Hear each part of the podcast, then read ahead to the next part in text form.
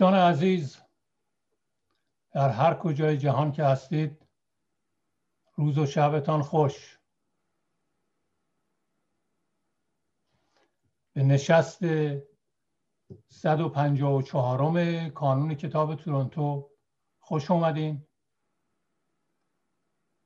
امروز گفتگویی داریم با آقای بابک امیر خسروی در مورد هفتاد سال کنشگری سیاسی ایشون به مناسبت چاپ خاطرات سیاسیشون. طبق معمول من چند تا نکته رو خیلی خلاصه حضور شما عرض می‌کنم و بعد می‌پردازیم به گفتگو با جناب امیر خسروی.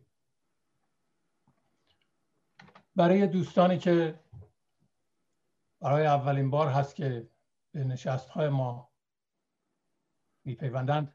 توضیح کوتاهی بدم.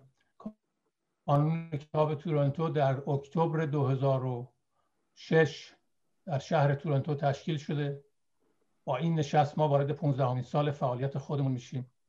در نشست های ماهیانه ای که داشتیم به بررسی ابعاد مختلف تاریخ معاصر ایران پرداختیم. فرهنگی هنری سیاسی اجتماعی. و این نشست 154 هست که در حضور شما هستیم.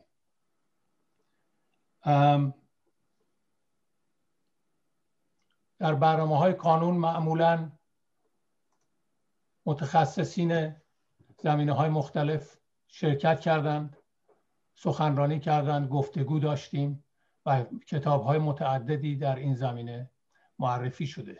امروز همینطور که خدمتتون گفتم در مورد کتاب خاطرات سیاسی آقای امیر خسروی صحبت می‌کنیم. من توی ایمیل هایی که نگاه می‌کردم دیدم که ما اولین بار از آقای امیر خسروی در سال 2011 گفتگو کردیم و دعوت کردیم که برای معرفی اون کتابی که در مورد پاسخ به کیانوری در واقع نوشته بودن. نظر از درون به نقش حزب توده ایران دعوت کردیم که صحبت کنن. متاسفانه مصادف شد با بیماری ایشون و امکان پرواز و آمدن به تورنتو براشون نبود و امکانات تکنولوژیک هم آنچنان نبود که بتونیم از راه دور برنامه بگذاریم. امروز خوشحالیم که این امکان هست و در خدمت ایشون هستیم و در مورد این کتاب آخر گفتگو می‌کنیم. فکر می‌کنم که همه شما که اینجا هستین آقای امیر خسروی رو بیش از من می‌شناسین ولی من طبق معمول یک معرفی کوتاهی می‌کنم و بعد می‌پردازم به چند سوال که از ایشون می‌پرسم و بعد هم باز می‌کنیم. برای دوستان که سوالاشون رو بپرسن روش برنامه هم به این ترتیب هست که در قسمت چت این زوم شما سوالاتون رو تایپ می‌کنین و من سوالها رو برای آقای امیر خسروی بازگو می‌کنم و ایشون پاسخ خواهند داد. در قسمت چت اگر دوستان همون قسمت پایین یک علامت چت هست اون رو که باز کنین دست راست صفحه صفحه باز میشه و شما سوالتون رو میفرستین و من از ایشون خواهم پرسید. ارز کنم که آقای امیر خسروی در مقدمه این کتاب نوشتن که از نوشتن خاطرات گریزان بودن ولی به هر حال ما خوشحالیم که این کار رو کردن. به هر حال خاطرات ایشون یک بخشی از تاریخ معاصر ایران هست و جا داشت که نوشته بشه و ما امروز خیلی خوشحالیم که به این کتاب می‌پردازیم. آقای امیر خسروی در 1306 شمسی در تبریز به دنیا آمدن.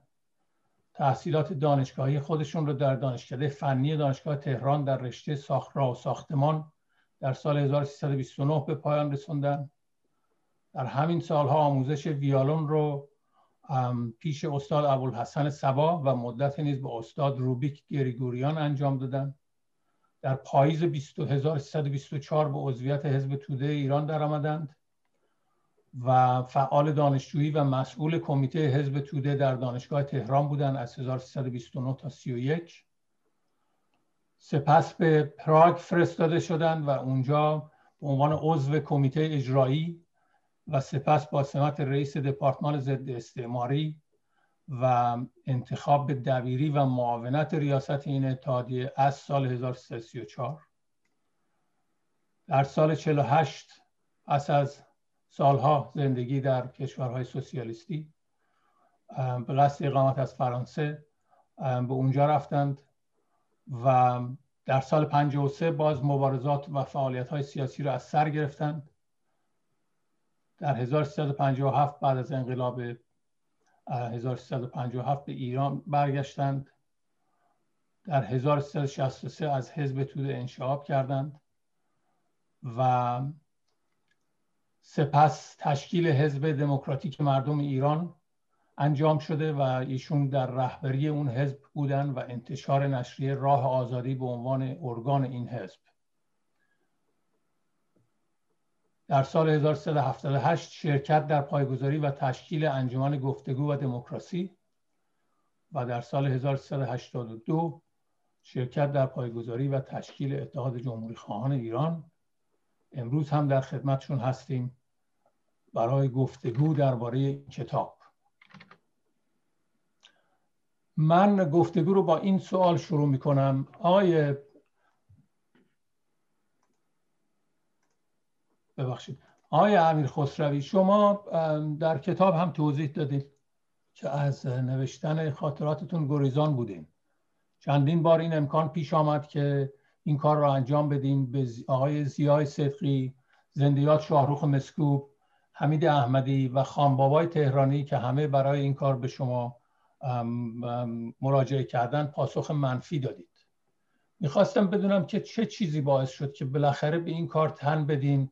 و این خاطرات رو بنویسین و منتشر کنین.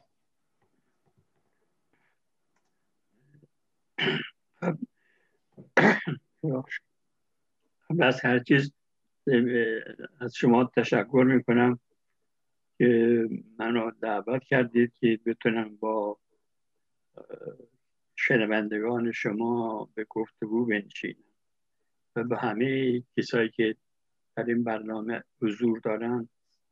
عرض سلام دارم. در رابطه با سوالی که مطرح کردید اضافه کنم که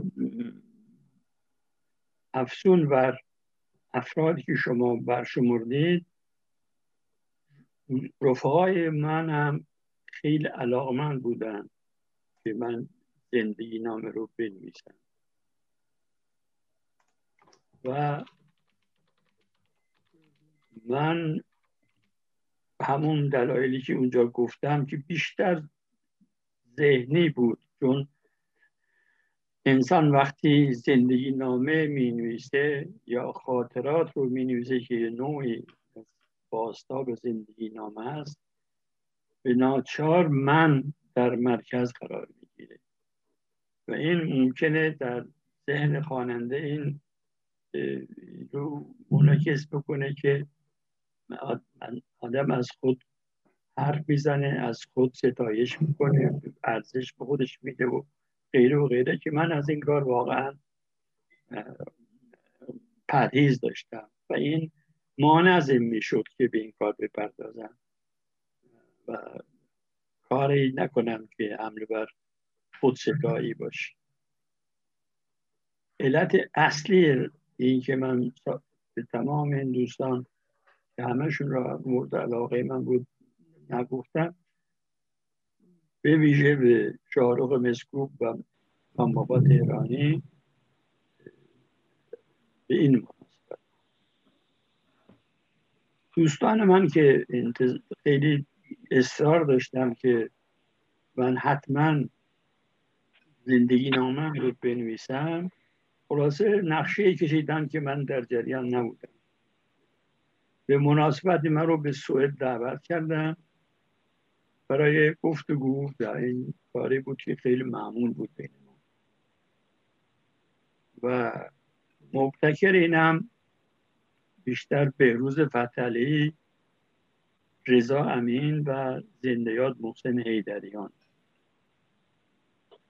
خلاصه تو اون در این طی این مسافرت در جریان بحث که همیشه اطراف گذشته یه حزب و اینا بود من دیدم اینا سوالاتی هم از نقش من می‌کردن که معمول نبود. در ذهن من متوجه شدم که ضبط صوتی هم اونجا گذاشتن و دارن این گفتگوها رو ضبط باز هم من متوجه نشدم که هدفی پشت سر این است. یکی دو ما بعد از برگشت من از از سوئد و دیدم که زندیات هیدریان اینا رو پیاده کرده بعد تنظیم کرده فرستاده به من. به یه جا می‌خوایم اینا رو منتشر کنیم شما نظر بدید. نظرتون من حقیقتا در برابر یک کار انجام شده قرار گرفته بودم و از این محبت دوستانم شرمنده بودم و دیگه تن دادم به اینکه زندگی نامه رو بنویسم. البته اینو هم بنان نکنم که به تدریج نیست به این ملاحظات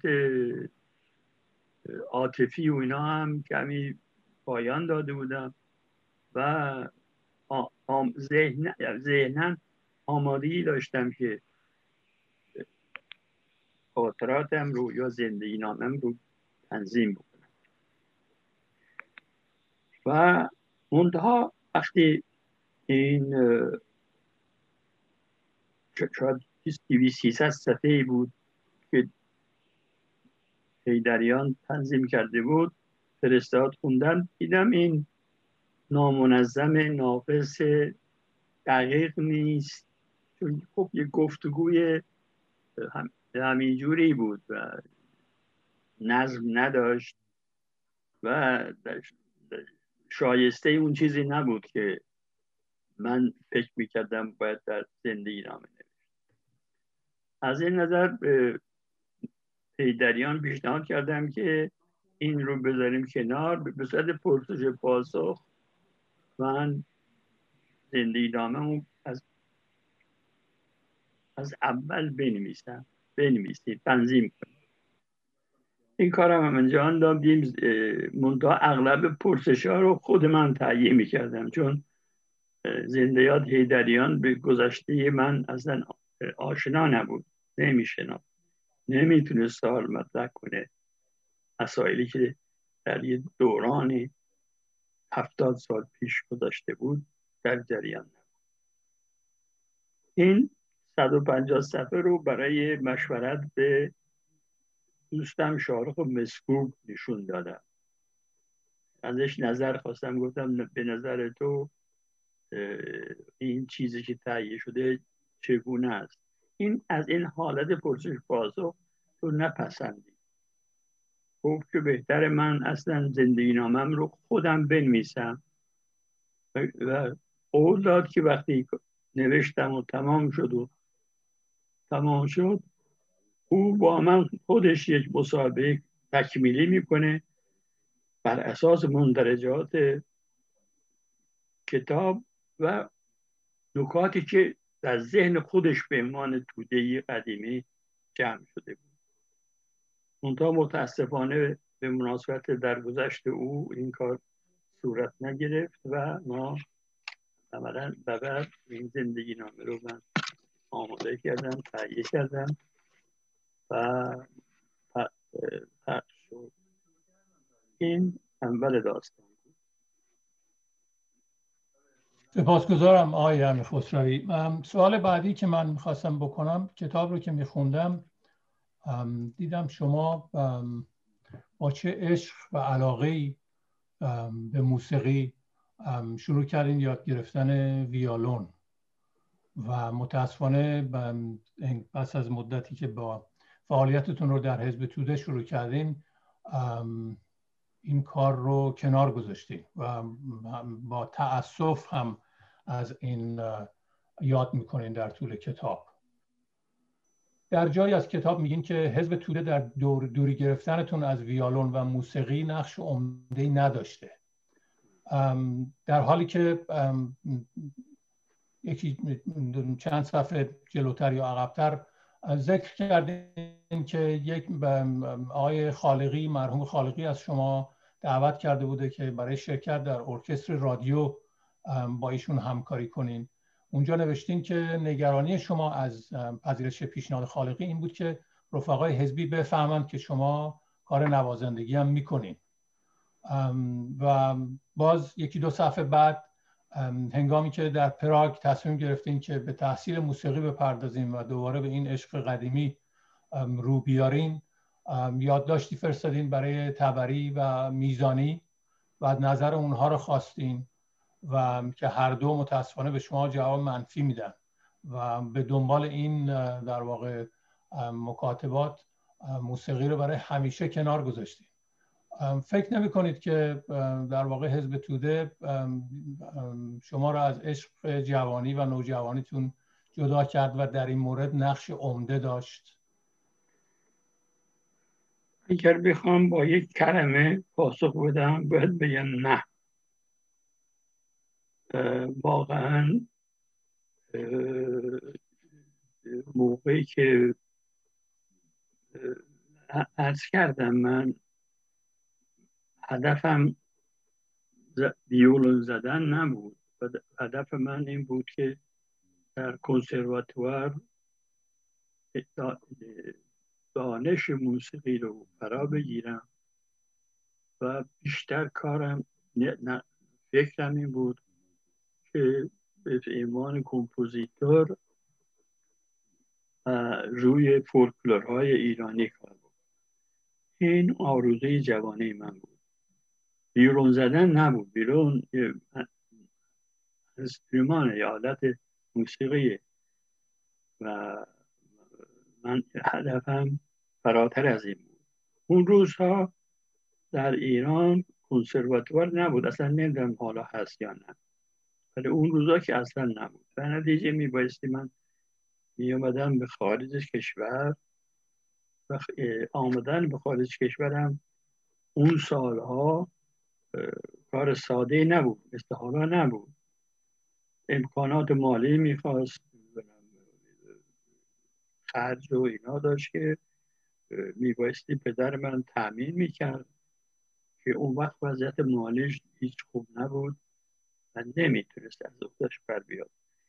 جدا از اون هم اصلا با تحصیل موسیقی موافق نبود. می‌گفت برو طب بخون. می‌گفت چی؟ از که بهتر نمیشی. اون اونم باید برای اینکه بتونه زندگی کنه باید پیش فلان الملک و فلان السلطنه بره ساز بزنه تا یه پولی به دستش بیاد. طب میری هم, هم کار اجتماعی خیلی خوبیه. هم, هم زندگی کاملا تمیم میشه. من هرچی بهش می‌گفتم که بابا من نمی‌خوام ویولوزن بشم. من می‌خوام موسیقی رو به معنی علم بیاموزم. ازش استفاده کنم. خلاصه سرش نمی‌رفت. عملا موجب شد که من چون یه دیپلم گرفته بودم بازی تحصیل نمی‌گرفتم ادامه تحصیل رو چون کمی ریاض ریاضیاتم خوب بود در کنکور دانشگاه فنی شرکت کردم قبول کردم و بعد رفتم به دانشگاه فنی. این چنین عملا من در واقع ربطی این موضوع نداشت. چون من وقتی تو دانشگاه دانشگاه فنی هم بودم تو اون سالهای اول که بلافاصله عضو شدم من فعالیت چندانی در حزب نداشتم. حتی همطور که در زندگی نامم خوندید من شش ماه هم به خاطر اعتراض به ماجرای آذربایجان اصلا از شرکت در حوزه خودداری کردم. بنابراین این, این فعالیت ناچیز من باید شرکت در حوزه ها بود در سطحی نبود که نقشی داشته باشه در تاثیر من برای بریدن از از موسیقی. اگر ویرون رو کم کم کنار گذاشتم که زمانم برد این برای همین ناکامی من در برآوردن آرزویم بود که تحصیل در رشته موسیقی. سپاسگزارم از شما. سوال بعدی این هستش که من این کتاب رو در طول چند روز گذشته که مشغول خوندنش بودم جا به جای کتاب در واقع رابطه شما با حزب یکی داستان از پر آب چشم. شما از 1324 تا 1363 به مدت تقریبا 39 سال عضو حزب بودید. رابطه شما با حزب از همون ابتدا با چالش ها و سوال های جدی همراه بوده. از نگرانی شما در مورد سیاست های حزب در مورد مصدق از ماجرای اشغال مجارستان در 1958 ارز کنم که از ماجرای فرقه دموکرات آذربایجان و اون چیزی که در کتاب پایان مفتزهانه کار اونها مینامید. خواندن گزارش خروشچوف به کنگره 20 اشغال چکسلواکی در 1968 و همه و همه اینها مسائلی است که شما واقعا نگران بودین و در موردش موضع جدی داشتیم اون چیزی که شما رو در طول این چهل سال از جدایی از حزب باز می داشت چیه؟ چرا به این رابطه یک طرفه چهل سال ادامه دادید؟ و نهایتا عواملی که شما رو به قطع این رابطه واداشتن کدوم هستن؟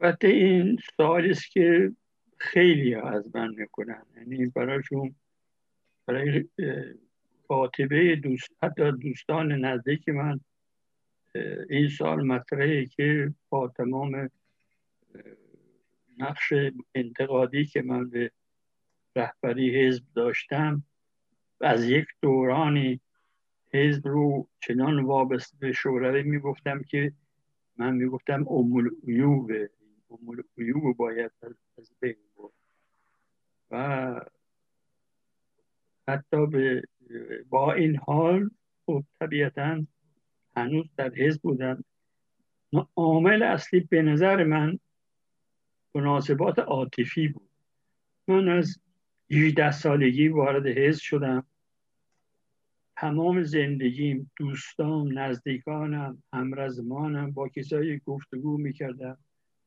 نشست و برخواست داشتم. همشون توده ای بودن. کسی من در فرای توده ها نمی شناختم جدا از اون حزب توده ایران نیز مثل خانه من بود. منم یکی از عضو از اعضای خانواده بودم. بریدن از این خانواده بریدن از این همه دوستان خلاصه کار بسیار سنگینی بود که مانع از این می‌شد. شما در کتاب حتما توجه داشتید که در دوره واقعا رابطه من با رهبری حزب به موی بسته بود. در من تقریبا هیز بود. ولی همین مو را هم نگه داشتم نبریدم. به این امید که می‌تونیم مبارزه کنیم و این بدی ها رو از بین ببریم و حزب رو اصلاح کنیم یک حزب چپ ملی مستقلی به وجود و این امید آرزوی من بود که علیرغم همه این مشکلات موجب می‌شد که من حزب توده رو ولو اینکه رابطه هم حتی ضعیف ضعیف بود ترک نکنیم ولی البته باید این بگم که ببینید اون زمان اون دوران اون دوران قبل از انقلاب جدایی من از حزب راحت ترین راه حل بود. یعنی برای راحتی خودم. می از حزب کنارشی می کردم. دنبال زندگی می رفتم. مهندس بودم. شغلی داشتم. درآمدی داشتم. و بنابراین می‌رفتم دنبال زندگی. کما که بسیاری از رفقای با ارزش و با شرف ما و خاطر همین انتقاداتی داشتن جدا شدن رفتن دنبال زندگی کسب و کار. خب این ساده ترین راه بود. من راه رو انتخاب نکردم. راه دشوار موندن در این حزب مبارزه با بدی ها مبارزه برای اصلاح که من انتخاب حالا در این انتخاب انتخاب من درست بود یا نبود اینو دیگه من داوریش رو به توفیق شما می‌ذارم. همین اون روزها اگر من می‌خواستم از حزب جدا بشم مثلا حزبی تشکیل یک حزب دیگری نقش داشته باشم مثلا کسی به دنبال من نمی اومد اون دوران دوران سلطه سوویتیزم بود. کافی بود که رهبری تو ایران یه اعلامیه می‌داد و مثلا به من می‌گفت این اورو کمونیست ضد شوروی و ایوای اگر این از رادیو مسکو هم منتشر می‌شد هیچ کس با من نزدیک نمی‌شد. جریانات دیگه هم جریانات ماویستی بودن که اصلا با که من نمیخون با فرهنگ من همخوانی نداشت. این اینا عواملی بودن که خب خیلی مؤثر بودن برای اینکه من تنها فضایی که درش می‌تونم مبارزه سیاسی بکنم در پاریس هم که بودم عاطفه مبارزه من دفاع از زندانیان سیاسی افشای استبداد حاکم و مبارزه برای آزادی و رهایی. بیش از این نبود. این در حقیقت این علت اصلی این رفتار منه و جز این من واقعا توضیحی ندارم. سپاسگزارم. دوستان اگر سوالی دارین لطف کنید سوالاتون رو این نکته که اضافه کنم ببخشید دو قسمت داشت. چطور شد که من به, به, بریدم از حزب این این بیشتر به مناسبت تغییر شرایط بود. برای اینکه من وقتی در ایران بودم مسئول سازماندهی تشکیلات حزب در شهرستان ها بودم. بنابراین به خوزستان رفتم اصفهان رفتم فارس رفتم آذربایجان رفتم خراسان رفتم شهرهای مرکزی رفتم همینجور همه جا می رفتم. برای ایجاد تشکیلات نوپای حزب توده ایران بعد از انقلاب در نتیجه جلسات پرسش پاسخ می گذاشتیم. با اونا می نشستن نشست برخواست داشتیم گفتگو می کردیم. خب اون کادرها و اون رفقای فعال حزبی همه من رو میشناختن به عنوان عضو کمیته مرکزی هم میشناختن و خلاصه مورد اعتماد و پسندشون بود. وقتی که در حالی که من قبل از انقلاب اصلا در خارج از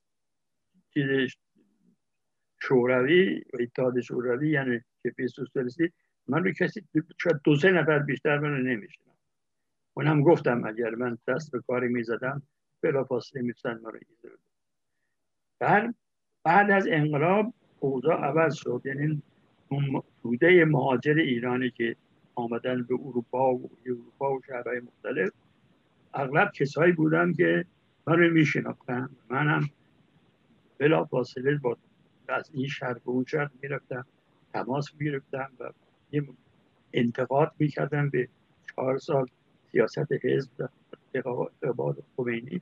این می‌گرفت. برای اینکه در عمل دیده بودن که این سیاست غلط ادامه دارد بعد از برنامه 18 هم که رهبری انتخاب شد برای من مسلم بود که شوروی ها الان دیگه فکر کنن توده هیچی نیست که فقط یه عاملی دست اونا باید باشه. عوامل خودشون رو تشویق کردن گذاشتن در رهبری است.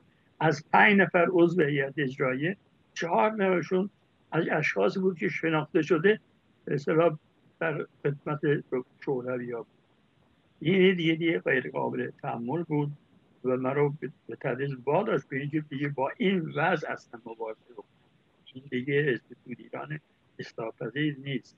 نظر نامه به ها رو نوشتم. شروع کردیم به بحث با دوستان و اینا و کم کم این به صورت بوده های مبارز انفصالی در اومد و از اونجا هم به تشکیل حزب دموکراتیک مردم ایران. سپاسگزارم از شما. دوستان اگر سوالی دارین لطفا سوالاتون رو برای من بفرستین از آقای امیر خسروی بپرسم.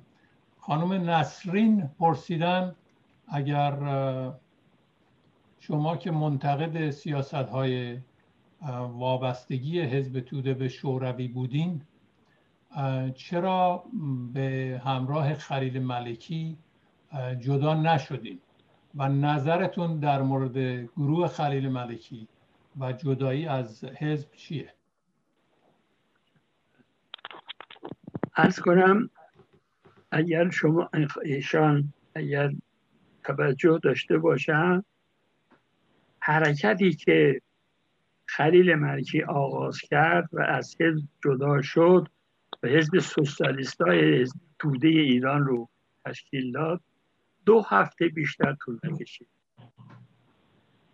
بعد از اینی که از رادیو مسکو یک خبری از روزنامه های ایران خونده شد که در نقد این انشاب خلیل ملکی بود. اینها اعلامیه دادن. من این کتاب من هست. تمام این اسناد. اعلامیه دادن انصراف کردن از تشکیل حزبی که بیان کرده بودن و بعد تو بیانیه نوشته شده که با تمام نیرو با تمام امکانات دور حزب ایران جمع بشید و به مبارزه ادامه بدید. من کجا می‌تونستم با چنین جریانی کنار بیام؟ بگذاریم از اینکه اون روزهایی که این اتفاق افتاد من نوجوان بودم و عضو ساده حزب بودم. تجربه بعدی رو نداشتم. ولی واقعا ماجرای خلیل ملکی خیلی کوتاه بود. خلیل ملکی به وقتی اصلا رفت کنار تقریبا از سیاست کنار گیری کرد. کاری نداشت کاری نمی‌کرد. شما تو فاصله بعد از جدایی از حزب تا تقریبا 1329 که جنبش ملی شدن نفت شروع می‌کنید نگاه بکنید اصلا یک دونه مقاله از خلیل ملکی نمید خلیل ملکی خوشبختانه موقعی که جنبش ملی شدن صنعت نفت سر گرفت و بعد تشکیل دولت ملی دکتر مصدق صورت گرفت وارد میدان شد. یا اونم تشکیلگران تشکیل کردن آوردن در روزنامه شاهد مقاله نوشت و کم کم البته اون نظام فکری خودش رو صورت منسجمی در آورد که کاملا قابل دفاعه ولی دیگه اون زمان اون در دیگه اون خل ملکی نبود که با توده ها جدا شده بود. این وارد خلاصه جریان فکرم زحمت کشان شد و, و در اونجا فعالیت اون دار شخصیتش رو خیلی به انسان رفیق فرد بسیار مبارز در جامعه جا انداخت. بعدم مبارزات خودش تا آخر به نظر من با افتخار ادامه داد. من به این خانم یک فکر بکنم خانمی بود که سوال کرد پیشنهاد می‌کنم که در کتاب من که آقای حلیلی اسم بردن نظر از درون به نقش حزب ایران. اونجا من اصلا یک فصلی رو راجع به ملکی نوشتم. اونجا شما کاملا می‌تونید با نظر من درباره خالد ملکی هم بسیار مثبت آشنا خواهید سپاسگزارم. آقای رضا پرسیدن رؤوس نقد شما مطالب عمده انتقاد شما به عملکرد حزب در برابر کودتای 28 مرداد چیست؟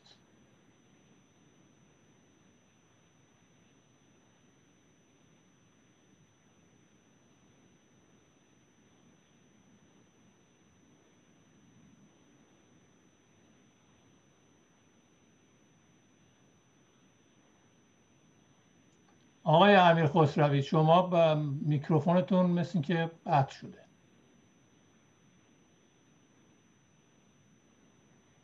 میکروفونتون رو لطفا روشن کنید.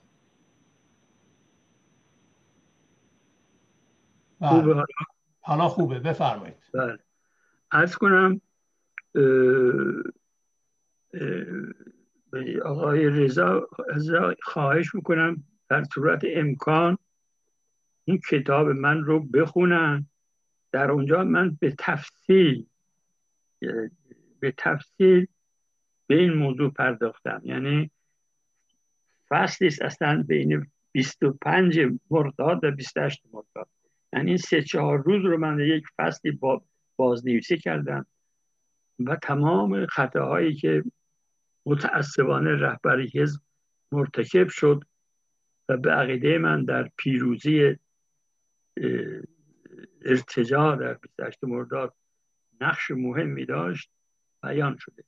برای اینکه لاقل کمی صحبت کرده باشم این توضیح مختصر رو فقط برای بیان از می‌کنم. ولی واقعا اگر ایشان علاقمندن من توصیه می‌کنم حتما حتما اون بخش رو بکنم البته بخش مربوط به دکتر مصدق و نهزت نهزت ملی نهزت ملی شدن. صنعت نفت تقریبا 300 صفحه از کتاب منه. که 900 صفحه است. یعنی یک سوم کتاب من اصلا مربوط به دوره دکتر مصدق و نهزت جبهه ملی است. تا 28 مرداد و کمی بر و در اونجا تمام خطاهای حزب رو مورد به مورد من بررسی کردم. 23 همینجور شد 14 آذر و 12 بهمن. همه اینا رو من توضیح دادم. من واقعا توصیه می‌کنم امکان داشت اون کتاب رو بخونید ولی که اون خطای اصلی رهبری از ایران در فاصله 25 تا 28 مرداد که نقش منفی داشت این بود. تندروی و چپروی بود. بعد از شکست کودتای 24 25 مرداد که بیگمان حزب توده ایران نقش مثبتی داشت. برای اینکه از طریق فکر کنم سرهنگ مباشر به مصدق تلفنی اطلاع میدن که تسهیله قصد کودتا داره مواظب باش. اون هم آماده باش داد و بعد نیروی نظامی جمع کرد. موقع که نصیری آمد خلاصه نصیری رو عملا نفی کردن. خود مصدق در دادگاه میگه نصیری دومشو گذاشت رو پشتش رو فرار کرد.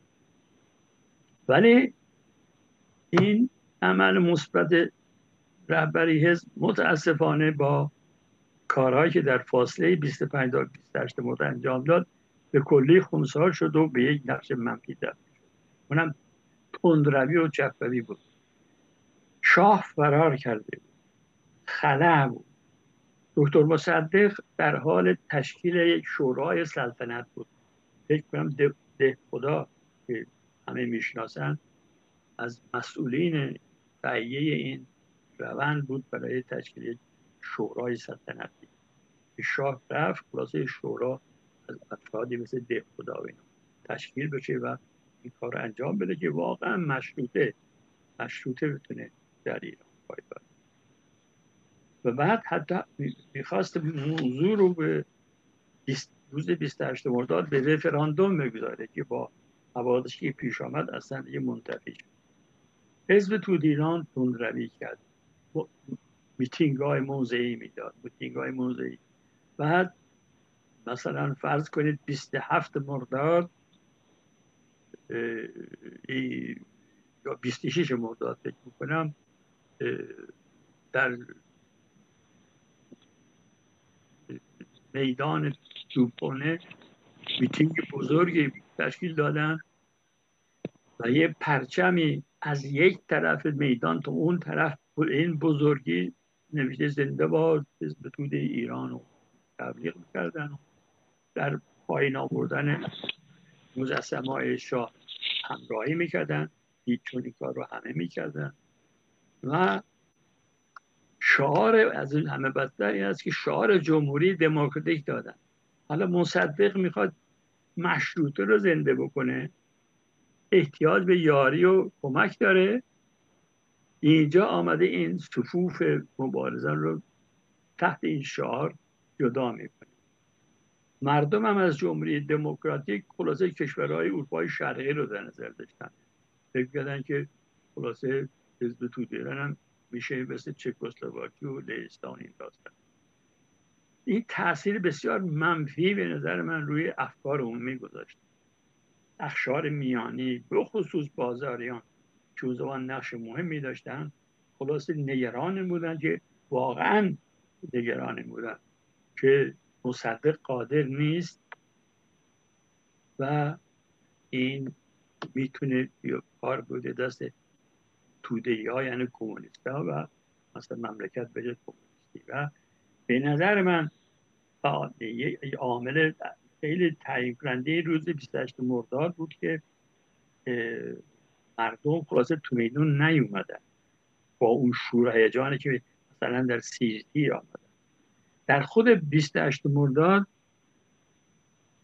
خطای بزرگ رهبری این بود.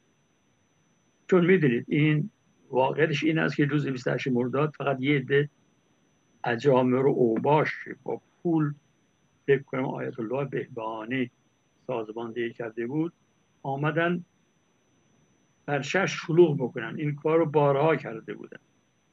یه نوع عکس عملی بود به به بیتینگ قبلی حزب توده ایران. خب این عده که آمده بودن. معمولا کارشون بود که این کیوسکا را مثلا آتش می‌زدن. نمی‌دونم این مراکز حزب توده رو آتش می‌زدن. شلوغ می‌کردن. اینا بعدا دور کارشون تمام شده بود. پول گرفته بودن و می‌رفتن. میدان خالی بود. رفقای ما توده ها تو همین جور تو خیابونا ایستاده بودن. منتظر بودن که دستور برسه از حزب رهبری حزب اقدام کنن اینا رو بزنن برونن. این دستور نرسید.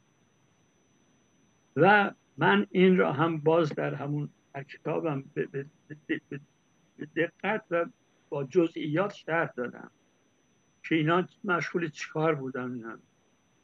غذا میخوردن شطرنج بازی می‌کردن حرف می‌زدن راجع به انواع کودتا صحبت می‌کردن. وقتی یک مثلا اینکه کیانوری میره به خبر بده اون خبر رو او از طریق مریم پیروز می‌داد. خودش با دکتر مصدق رابطه نداشت. اون روز مریم فیروز رو پیدا نمی‌کردم اینا همه رو من اونجا مستند نشون دادم. در نتیجه عملا این خبر رسونی به دکتر مصدق هم که در مطبوعات حزبی هست واقعا واقعیت نداره. صورت نگرفت. دست رو دست گذاشتن رهبری حزب برای تجهیز توده یا که در خیابان ها همجور جوش میخوردند و منتظر دستور بودن بزرگترین خطای حزب در 28 البته باید اضافه بکنم موازی با اون متاسفانه خطاهایی هم از خود دکتر مصدق تو اون روز صورت گرفت که کمک کرد. مثلا تغییر فرماندار نظامی و فکر دادنش به صدر صدرشکر دفتری که با با این بنای ها بود. این توی جیبش چیزش عربانی بود مال زاهدی بود توی جیب دیش مال مصد و اینا همه, همه کمک کردن. بعد این وقتی که تانک ها که می اومدن تانک بودن که به دستور فرماندار فرمانده نظامی بود. اینا آمدن وقتی اومدن به این دیگه دیب شده بود بعد از ظهر. از این طرف دیگه حالا دیگه همه مردم جمع شده بودن. و این شعبان بیمخ هم که زندان بود آزادش کرده بودند و میدان رو به دست گرفته بود داد می‌زد. بیجر توده ای از درس شاه باز فراری شده. می‌بینن که توده یا نیستن میدان دست اونا باز شد. هی همینطور این جمعیت افسوده شد. افسرهایی که دکتر مصدق بزا متقاعد کرده بود همهشون لباساشون پوشیدن آمدن و و این شرکت کردن در این جریان. به, به, به ترتیب که وقتی که الان الان اسم یادم نیست ترتیب کیا بود که آمده بود و طرفدار مصدقم بود. از این برم همین در مدبتی در آمد تو جیبش چیز شهر کل شهربانی شده بود. نشون داد بهش گفت که بابا نه اینجوری نیست. اونم بدبخت خیال کرد که اینی که دکتر مصدق تازه مسئول کرده قاعدتا بهش اعتماد داره فامیلش هم اینا اون آرتشی که یعنی اون گردانی که باش با تانکا میمدن ول کرد رفت پیش فرمانده نظامی. ببینه ماجرا چیه؟ این چه وضعیه؟ در همین فاصله این افسرهای متقاعد شده بودن سوار تانک شدن یا سوار شدن دستور دادن. ارشد بودن دیگه. با تانک رفتن با همین تانک با تانک که خود دستگاه در دولت فرستاده بود منزل دکتر مصدق تعاون کرد اینها به نظر من اصلی ترین خطای رهبری حزب بود. این در اسناد پلنوم وسیع 16 هم که در 1336 تیر ماه 1336 تشکیل شد به طور روشنی باستاب.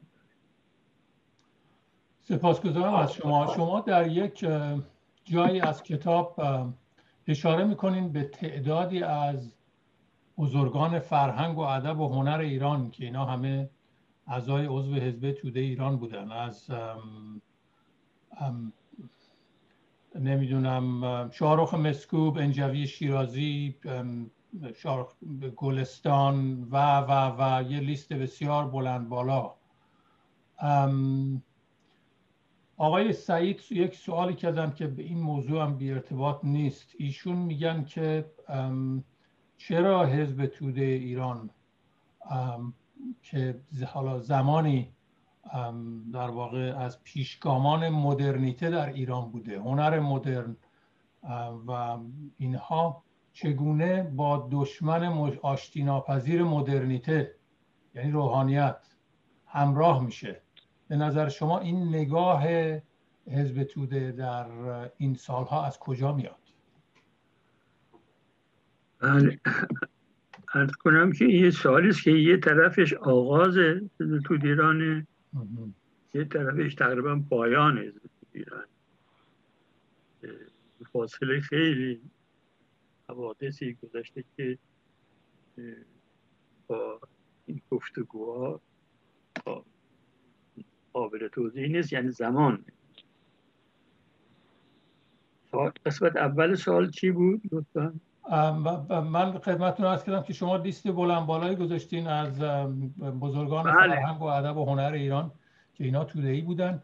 سوال این هستش که یک همچین حزبی که در یک دوره ای پیشرو پیش قراول بله، بود. بله چطور در سال 57 با دشمن مدرنیته متحد میشه و از روحانیت دفاع می‌کنه؟ بله. که البته این جنبه مدرنیته سودان هیچ وقت, هیچ وقت از میان نرفت. همواره جریان مدرنی بود همواره در فرهنگ ایران پیشتاز بود. از تصادفی هم نبود که این همه روشن فکر و شاعر و نویسنده به سوی حزب آمدن و خصوص اینکه به ایران در هنگام تشکیلش واقعا شعارهاش خواستاش خواستای کمونیستی نبود. به معنی حزب کمونیست وارد میدان نشد. مارکس لینیست بودن سودیران تقریبا در سال 1930 یعنی ده سال پس از تشکیلش اون هم در یک سند درونی بیان شد. این از این بابت این عرض می‌کنم که یکی از دلایلی که این همه روشن فکر به سوی حزب آمدن برای این بود که هم برنامهش برنامه چپ ملی بود هم رفرمیست بود هم مدرن. در نتیجه خوب این از کردم این جنبه همیشه کم و بیش حفظ بود. منتها این مهاجرت طولانی سوسیالیستی تاثیرات بسیار منفی در در حزب در رهبری حزب گذاشت. پس از فاجعه 28 مرداد و بعد حمله به حزب و دستگیری رهبران حزب و بعد بعد فرار ادهی بعد بعدم بینظمی عملا حزب تو ایران تشکیلاتی بود در کشورهای سوسیالیستی که شاید تعدادشون به 150 نفر نمی رسید 200 نفر 150 نفر 200 نفر. مدتی اصلا در رهبری حزب با هم نبودن. بعد یواش یواش بعد از مرگ استالین شرایطی پیش اومد. اینا جمع شدن. مقداری در مرکزیت به وجود آوردن. کم کم شروع کردن به فعالیت. در این دوره حزب عملا وابسته به شوروی. یعنی از روی ناچاری آب نون آب زن و بچهشون تحصیلشون کارشون دست اینا یعنی اگر می‌خواست تحصیل کنه باید حتما به نامه از یه ارگانی اومده باشه که می‌تونه کار بود من خودم وقتی در برلین بودم خواستم در رشته مهندسی کار بکنم مجبور شدم به به اینا مراجعه کنم تا اساس نامه بنویسن که اشکالی نداره اینجا کار بکنیم در نتیجه خب اینا یه مقدار تحت فشار مادی بودن. اساسا فعالیت حزب در یه دوران نسبت طولانی در خارج کشور بود. مقیم آلمان دموکراتیک بودن. مقیم پارک بود. لایپستیک بودن در نتیجه این خواسته ناخواسته حزب رو وابسته می‌کرد. بودجهش اینا می‌دادن. یعنی وگرنه نمی‌تونید از کجا در آمد داشت میگم 150 نفر عضو در پراکنده داشت.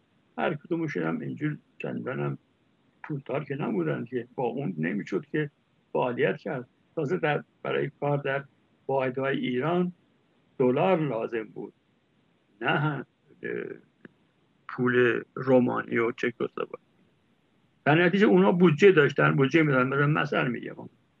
سی هزار دلار در سال. در می‌دادن اینا از این طریق به سازمان ها در ایران مثلا وسایل میخریدن خونه تجاره می‌کردن.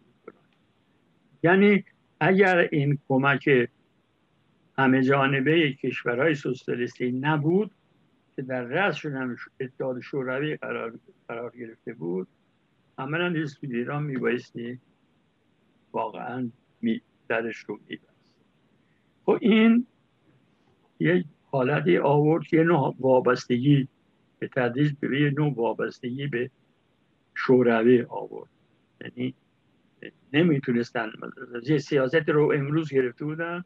من دور مثال میگم بعد از شست مثلا اینا نسبت به رژیم شاه و شاه خیلی انتقادی بودن. گاهی خیلی تند روی می‌کردن. حتی به اشتک پشت می‌دادن. سه چهار سال بعد از اون این رابطه ایران و شوروی وقتی رو به گذاشت سیاست حزب ایران هم نسبت به عوض شد. من خوب یادمه همون موقع من برلین بودم رفتم پراگ و همین مسئله رو مطرح کردم. با تبری هم مطرح کردم که به نظر من از همه به اصطلاح انسانتر و بافرنگ خلاصه گفت نمیشه نمی‌تونی نمی‌تونه این اینا مشکلاتی بود که اثر گذاشت به این که سیاست یعنی سیاست حزب پیروی باشه. اما آیا حمایت چه رهبری حزب ایران از خمینی و اعوانش حمایت کرد؟ واقعا مستقیما رفتی به شوروی نداره. اونا سیاست این سیاست رو متاسفانه دکتر کیانوری هوادارش بود مبلغش بود و تعدادی که از رهبری که با او بودن از مقدارش از فرط نفرت از استبداد حاکم. می‌خواستن خلاصه فکر کنه شاه که بره. یادتون باشه وقت شعارش شعار بود. دیو چو بیرون رود فرشته در آید. فکر کنن که شاه که رفت پشتش دموکراسی. در حالتی که دیو رفت دیوی با دو تا شاه. اینو متوجه یعنی اون زمان بعد اول فریبی های خمینی هم به نظر من بی تاثیر نبود. وقتی که من اون زمان که در پاریس بود منم پاریس بودم چون با ابوالحسن بنی صدر رو من رابطه دوستی داشتم در جریان. در جریان خیلی چیزا قرار می‌گیرم اون وعده وعده می‌داد بگو همه آزادن کمونیست هم آزادن در ایران. دموکراسی است دموکراسی که ما خواهیم داشت؟ از دموکراسی در اروپا بهتره. یعنی حرف هایی که می‌زد متاسفانه قریبنده بود. ولی خب متاسفانه واقعیت نبود و اینا برای اینکه بتونن چیز غلط این بود. یک اثر تئوریک غلط بود. من همیشه گفتم بدید جا جامعه بعدی اون نطفش باید در جامعه موجود پیش بیاد. یعنی الان هم که مثلا ما در جمهوری اسلامی هستیم اگر یک نطفه ای از دموکراسی نباشه در جامعه اگر رژیم هم بیفته معلوم نیست فرداش چی خواهد شد. عاملین دموکراسی باید در داخل این رژیم وجود داشت و نبود. همه را شاه از بین برده بود. او بیده بود بود از بین برده بود. از رستاخیز درست کرده بود. و هم می‌گفت که اگر کسی مخالفه پاسپورت بگیره بره. یک متاسفانه وضعیتی بود. در نتیجه این همه رو میشید به اینجا شاه بره. ولی من این خمینی در واقع رهبر معنوی این جریانی بود که در ایران زمینه داشت تو جامعه به هر حال جامعه مسلمانی بود. در خارج هم یه جریانی در داخل ایران قوی هم بود. به این صورت که ما ها من خب به شما بگم که من یادم یه بار در ایران با همین کیانوری داشتیم بحث می‌کردیم راجع به این موضوعات. می‌گفت بابا مطمئن باش این خمینی طولی نمیشه که میره به طرف شوروی. گفتم چطور؟ میگو مثل چاوز اسد و قدافی و حتی ناصر اینا.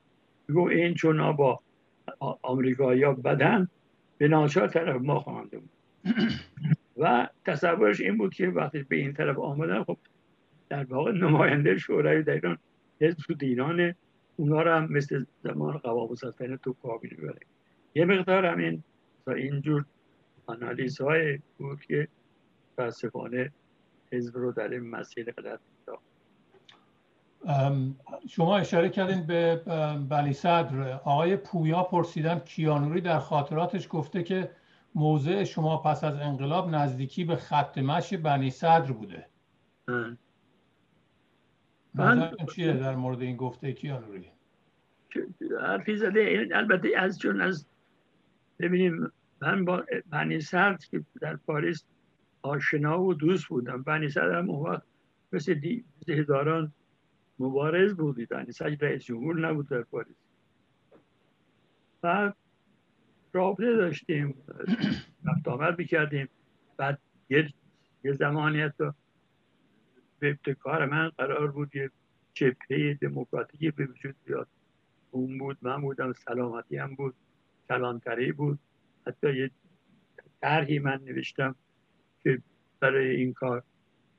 و موفق نشد ولی می‌خوام بگم ما مناسبات خیلی نزدیکی با هم داشتیم رفت آمد داشتیم.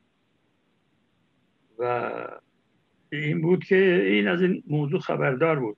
موقعی هم که به ایران رفتیم هر وقت می‌خواست او رو ببینه از من خواهش می‌کرد که ترتیب دیدار او رو با بنیست بدم این این آشنایی رو می‌دونست حالا اونجا رفته احتمالا چنین داده. بله. سپاسگزارم از شما. سوال دیگری هست. خانم نسرین پرسیدن که در جریان حزب توده فعالیت علیه امپریالیزم غرب. در واقع این تحت و شعاع مواضع سوسیالیزم بین الملل هست. به قیمت صرف نظر کردن و یا حتی در تضاد با منافع ملی اتفاق افتاده و من این تیکرم از خودم اضافه کنم که منحصر به ایران هم نبوده بقیه احزاب وابسته به سوسیالیسم جهانی هم تا حدودی همین مواضع رو داشتن. از جمله حزب سوسیال حزب یونان و حزب اسپانیا رو می‌تونیم نام ببریم. سوال ایشون این هستش که اخیرا هم گفتمان مبارزه جهانی با امپریالیزم راه افتاده و ما این رو از گوشه و کنار میشنویم. فکر می‌کنید که این امکان هست که دوباره یک اتحادی بین چپ ها و جمهوری اسلامی این همراهی در واقع در مبارزه با امپریالیزم به راه بیفته تکرار کنید جمله آخر رو فکر نمی کنید گفتید چی؟ فکر, میکن... فکر نمی کنید که این داستان مبارزه با امپریالیسم که اخیرا راه افتاده در طول دو سه سال گذشته باز دوباره یه عده از چپ ها این رو دارن عمده می‌کنن فکر بله. نمی کنید این دوباره منجر میشه به همراهی و اتحاد این چپ ها با جمهوری اسلامی. خب البته جواب نه است.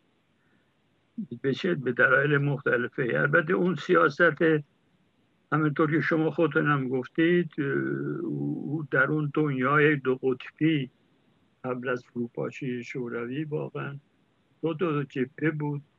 طرفش آمریکا بود طرفش شوروی بود. تمام احزاب کمونیست در دنیا در جبهه شوروی بود.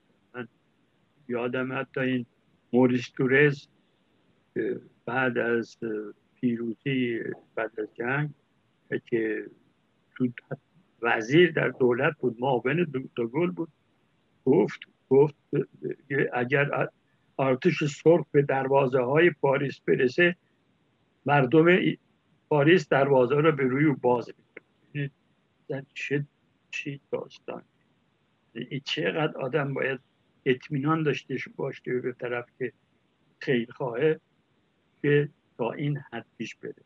خب این یه اشکال بین المللی بود قابل نقد ولی واقعا خاصه تو ایران نبود. اینکه حالا دوباره جریان ضد امپریالیستی به اون شکل پیش بیاد من زمان نمی کنم زمینه داشته باشه. بلکه برعکس در میان چپا الان حتی این فکر پیش باید که آقا رابطتون رو با آمریکا عادی بکنید.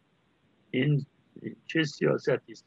ما, ما گرفتیم. ما جز ضرر از این رفتار فایده نبردیم. باید با تمام کشورهای دنیا از جمله آمریکا رابطه برقرار کرد. من اصلا تصور نمی کنم که یه جریان مهمه البته همیشه می‌دونید یه عده خواهند بود که صاحب یک نظر ولو افراطی هستن ولی این عمومیت به نظر من پیدا نخواهد کرد. و در نتیجه اون تصوری که ایشان به صورت سوال مطرح می‌کنن که این وضعیت چپ ایران رو سوی جمهوری اسلامی برونه اصلا منتفی نیست. تو گذاریم از اینکه جمهوری اسلامی امروزی جمهوری اسلامی آغاز کار خمینی نبود. اون روزهای خمینی در امان خمینی هم دور گرد کردم. اما فریبی بود آزادی بود. علاقل انتخابات اول همه شرکت کردن آزاد بود. الان دیگه جمهوری اسلامی به عنوان یک جریان استبدادی توتالیتر مطرحی که هیچ شکلی فکر نکنم به خودش اجازه بده تحت هیچ شعاری به سوی اتحاد با جمهوری اسلامی.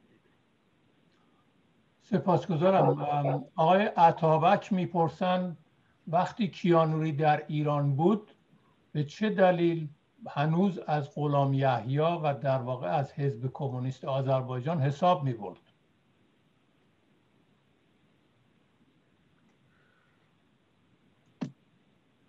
به طور اولا بگم که کیانوری واقعا نفرت داشت. از غلام یحیی و سفری و نفرت داشت. اما زورش نمی رسید ببینید شما باید در نظر بگیرید که کیانوری وقتی دبیر اول شد به ابتکار و حمایت مقامات شوروی بود. ایدز اسکندری دبیر اول بود سیاستش متفاوت بود جزو کسایی بود که می گفت مواظب باشید این آخوندا که میان اول قربانیشون ما خواهیم بود غیره و غیره. به این سیاست خلاصه خوشایند مقامات شوروی نبود. آنالیز اونا این بود که اینطور نیست. بخصوص که شاه رو رفتنی می‌دیدن و می‌گفتن که حالا او بره ببینیم بعد چی میشه. بله. از این نظر از این نظر بگم که با کمک شوروی ها کیانوی دبیر اول شد.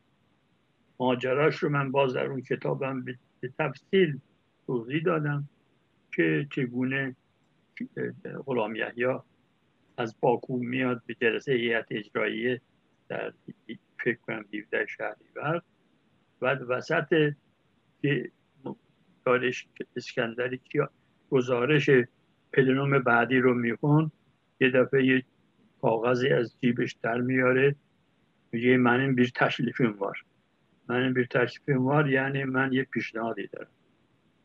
بعد اونا میگن که خب اجازه بده ما گزارش تمام کنیم و بعد میداره تو جیبش دوباره میگه تمام میشه باز دوباره در میاره من بیر تشلیفیم تکلیفش هم این بود یعنی پیشنهادش این بود که کیانو اسکندری بره کیانوری بشه دبیر اول نمی‌دونم سفری پیش دبیر دوم همه می‌فهمن که او این مأموریت داره از طرف شوروی ها و این داره به این شکل هم که میگه از جیبش کاغذ در میاره من یعنی من مأموریتم رو دارم اجرا و همه علت همه همینجور رأی میدن ما توضیحات ایرج اسکندری رو در این باره به تفصیل چاپ کردیم. من همینطور دستاس اولش تبری بود. گفتم گفت آره بعد رفت رفت رفت رفت رفت, رفت. آخر خودشم رأی میده. و ما ازش می‌پرسیم خب خونه شما خودتون چرا رأی دادید گفت خب همه وقت رأی دادم. یه من رأی من چه تأثیری داشت؟ بنابراین کیانوری تو, تو اون ذهنیتش این بود که شوروی اگه بخوان اینو می‌تونن بردارن. به چه ترتیبی نه ممکنه مثلا آبر پیپیلی نباشه. ولی می‌دونست که توانایی اینو دارن. بنابراین تا یه حدی می‌رفت که ممکن بود. پشت سر غلام یا حزب جمهوری آذربایجان بود. جمهوری آذربایجان یکی از جمهوری های بسیار مهم اتحاد شوروی بود. دبیر حزب هیئت دبیران حزب بود. و اینجوری به این سادگی نمی‌شد. خلاصه فرقه رو که آذربایجان شوروی هم چشم طمع داره به این سادگی راه بکنن. این بود که اینجا احتیاط کرد من تو این زندگی نامم این اپیزودی رو نوشتم. که وقتی من می‌خواستم من رو به آذربایجان بفرستم برای اونجا به اونم کار کنم. و بعد من گفتم که می‌دونیم من با انوشیران ابراهیمی از همین رهبران فرقه بود که همین علت مسئول آذربایجان شده بود. من می‌گفتم من با این با اخلاقی که اون داره با فرهنگی که او داره نمی‌تونم کار بکنم. اونو فرا بخونید بیاد تهرون برای مأموریتی من با در میرم. خیال به من گفت که من که زورم نمی‌رسه. تو اگه زورت می‌رسه بردار. گفتم رفیق کیانه تو طبیعه ولی زورت نمی‌رسه. من چگونه زورم برسه؟ بردار. من بگم یعنی گفت گفت من زورم نمی‌رسه. اگه زورش می‌رسید برمید علتش این. بله سپاسگزارم از شما. سوال بعدی آقای سعید پرسیدن که این البته در مورد روابط داخلی حزب هست. در مورد ترور محمد مسعود می‌پرسن. من خودم می‌خوام اضافه کنم به این که با توجه به جریانی که سوء قصد به شاه در 1327 اتفاق افتاد و بعدا گفته شد که کیانوری در واقع تشویق کرده این کار رو. و همین ترور محمد مسعود یا کشته شدن لنکرانی اتفاقاتی که افتاده بود اینا واقعا شما فکر می‌کنین که یک جریانی این حوادث رو اداره می‌کرد یک جریان حادث جو یا اینکه این بخشی از سیستم حزبی بود. ببین اینا هم فرق دارن. بعضیاش رو از جمله مثلا محمد مسعود رو اونطوری که ما اطلاع پیدا کردیم در پلنوم چهارم کسایی که توی اون ماجرا بودن حضور داشتن شهادت دادن. این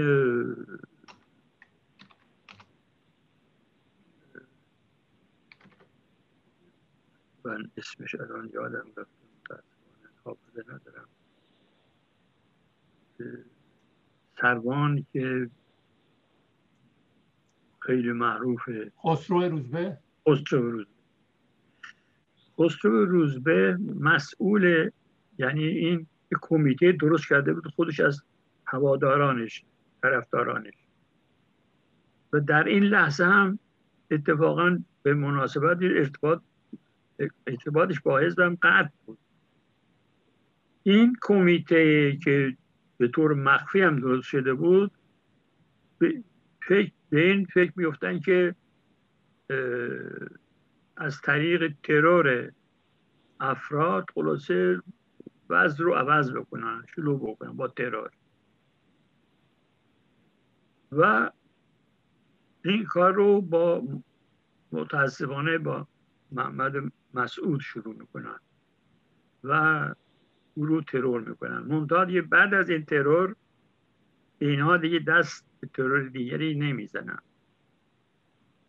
متاسفانه یعنی منظورم این که در این, در این مورد معین کمیته مرکزی واقعا در جریان نبود. این کاملا اونجا در پلنوم چهارم از طرف کسایی که تو همین کمیته قصر روزه بودن یا شهادت داد. اما مورد لنکرانی و کسای دیگری که متاسفانه بعدا کشته شدن از فرق می‌کنه. مورد لنکرانی که بسیار غمانگیزه. برای لنکرانی نقش بزرگی در بازسازی حزب پس از 15 بهمن داشت. خیلی کمک کرد خونه و گرفتن و چاپ کنه و اینا. و منتها متاسفانه این گویا افشیونه شده بود نمی‌دونم. خلاصه احتیاج به پول داشت دائم. احتیاج به پول داشت برای تامین این کار. و پول می‌خواست از حزب. و بعدم تهدید کرده بود که اگر این کار رو نکنید من مثلا شما رو لو میدم. در یک چنین گفتگویی در چنین وضعیتی تصمیم می‌گیرن که گلن کرانی رو بکشن. و اونطور که ما شنیدیم اتفاقا چون اون می‌دونست خطر زندگیش در خطره از خونه بیرون نمیمد خسرو روزبه این کار رو انجام یعنی او رو از خونه خارج بکنیم میاره اتوبوس یه اتوبوس که اتوبوس ماشین و در اونجا دیگران البته رو می‌کشن نبود رو و یکی دو قتل دیگری هم به خاطر کسایی که مثلا فرض با مامورین امنیتی کار می‌کردن پی می‌برن که اینا دارن جاسوسی می‌کنن پشت می‌شد اینا رو خیلی راحت مثلا فرض کنید از ایران خارج کرد. مثلا برد کشورهای سوسیالیستی در اونجا بمونن که آزاری نرسونن. به جای قتل. اینا هم در همون پرنوم مطرح شده و محکوم شده. بله سپاسگزارم. آقای امیر خسروی یک سوال دیگه هست و اون اینکه در طول تاریخ حزب توده در نقاط حساس و تاریخی حزب حزب نشون داده که از با یک دیسیپلین خیلی شلخته از با یک دیسیپلین خیلی شلخته از اطلاعات حزب نگهداری می‌کرده. نمونهش لو رفتن سازمان نظامی. یکی دو تا نمونه هم شما اشاره کردین. نمونهش جاسوسی حسین یزدی از حزب و در, در واقع در بالاترین سطوح حزب نفوذ شده. نمونهش عباس شهریاری. فکر می‌کنین علت این اتفاقات یکی پس از دیگری در طول حیات حزب چی بوده؟ این شلختگی و بینظمی و به دام پشت سر هم در دام حالا ساواک و غیره افتادن. خب باید شما اولا توجه داشته باشید که یه دستگاه دولتی با تمام امکاناتی که داره خب می‌تونه کم و بیش افراد نفوذی بفرسته. مثلا یک کسی تظاهر می‌کنه به چپ بودن و بعد علاقمندم به حزب و بعد عضو حزب میشه. بعد بدونی کسی بدونه این مثلا فقط معمور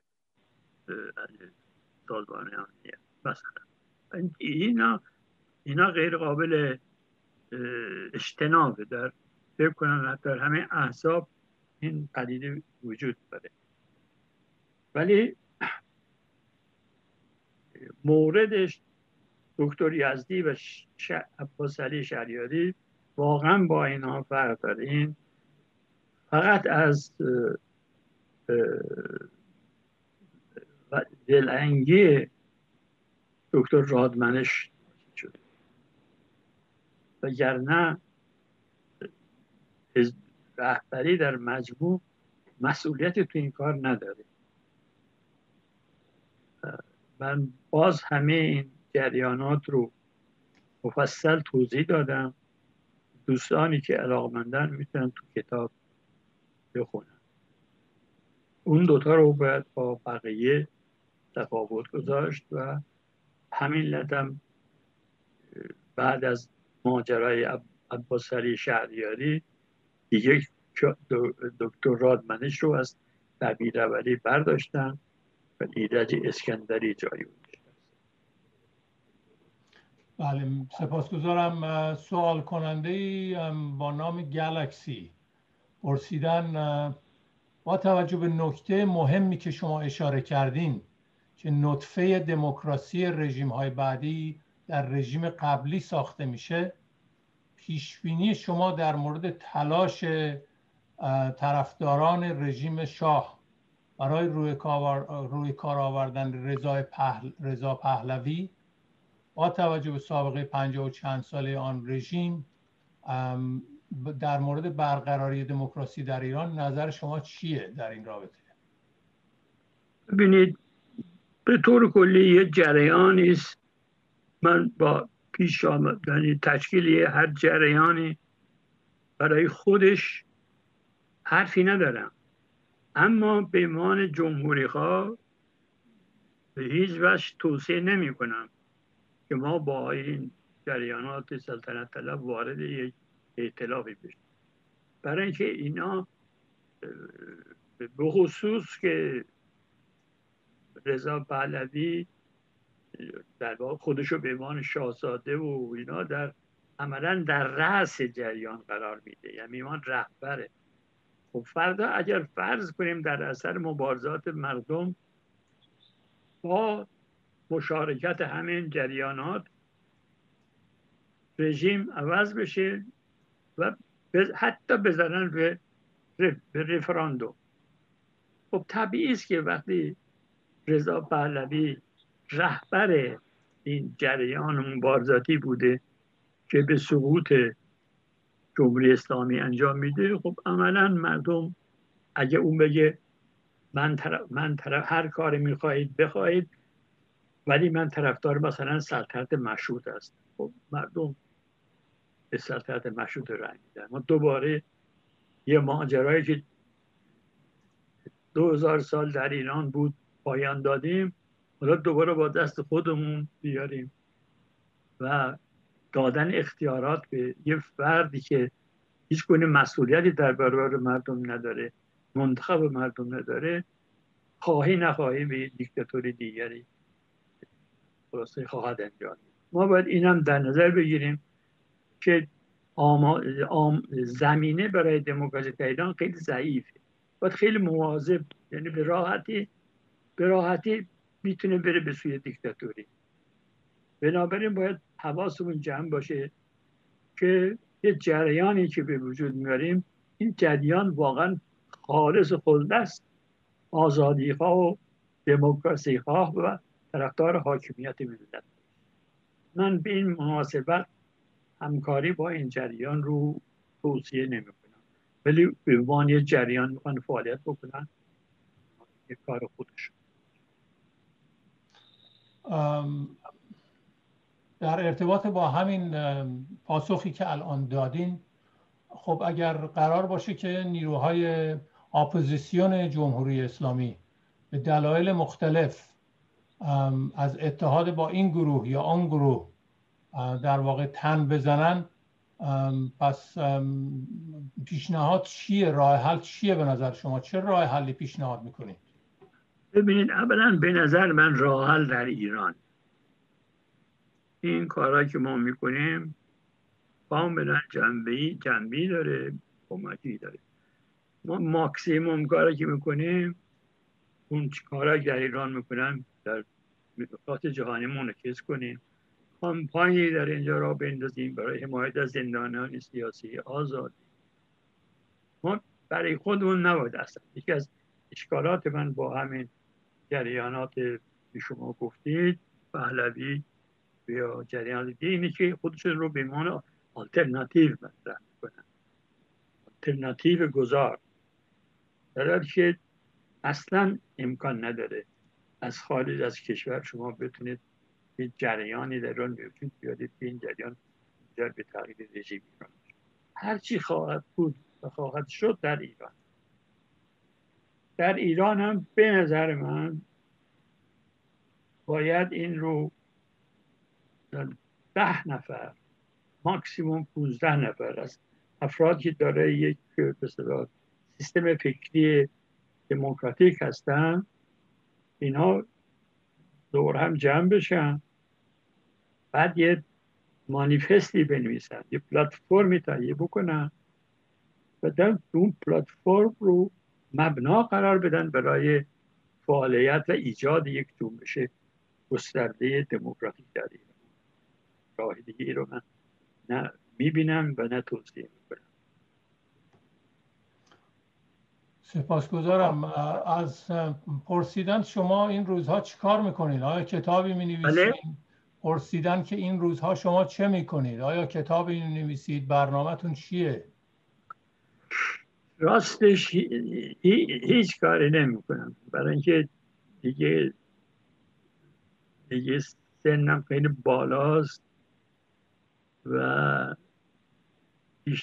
همسرم مریضه باید بو برسم و کار خودمون کردم. من تا اونجایی که می‌تونستم مبارزه کردم مطلب نوشتم. حالا دوره دورای شما شما هاست آب میدان بذارید مبارزه به ادامه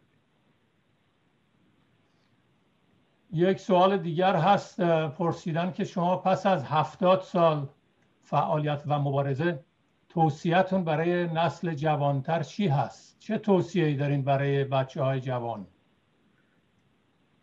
والا توصیه من در پایان کتابم هست الان در حافظه ندارم. چهارده پونزده مطلب. نمی‌دونم پیدا می‌کنم یا نه. که اونجا توصیه کردم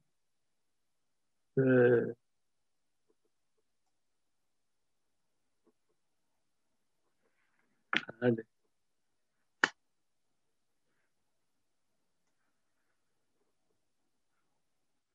بله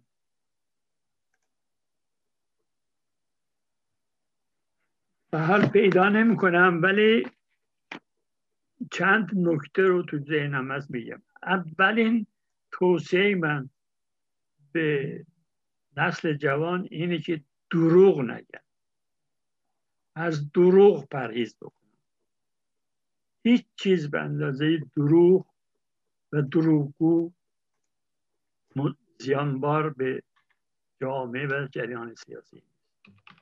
دروغ نباید. توصیه من اونجا متاسفانه کاش به من زودتر میبودید. من صفحش رو باز می‌کردم براتون. سیزده دوازده تا توصیه جان صدای منو داری؟ بله. بله من صدای شما رو دارم. من یه سوال نمی‌دونستم مستقیما میشه سوال کرد. ببخشید آقای رزبانی شما سوالتون رو برای من بنویسید. کجا بنویسم؟ توی تکست. تکستش کجاست؟ هیچ جا پیدا نمی‌کنه. من بخواستم امیر خسروی سوالتون تمام شه. باشه من بفرم بفرمایید ببخشید آقای رزمان آقای امیر خسروی بفرمایید. بله داشتم می‌گفتم اولین توصیه من واقعا پرهیز از دروغ. هیچ چیز به اندازه این زیانبار نیست. هم برای خود فرد هم برای جامعه هم برای اطرافیان.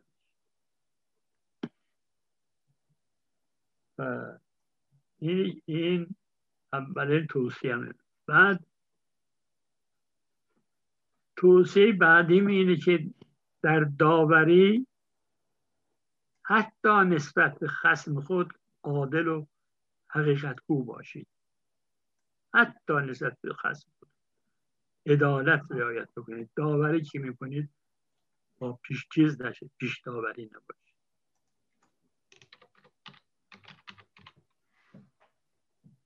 توصیه دیگرم اینه که تواضع پیشه کنید.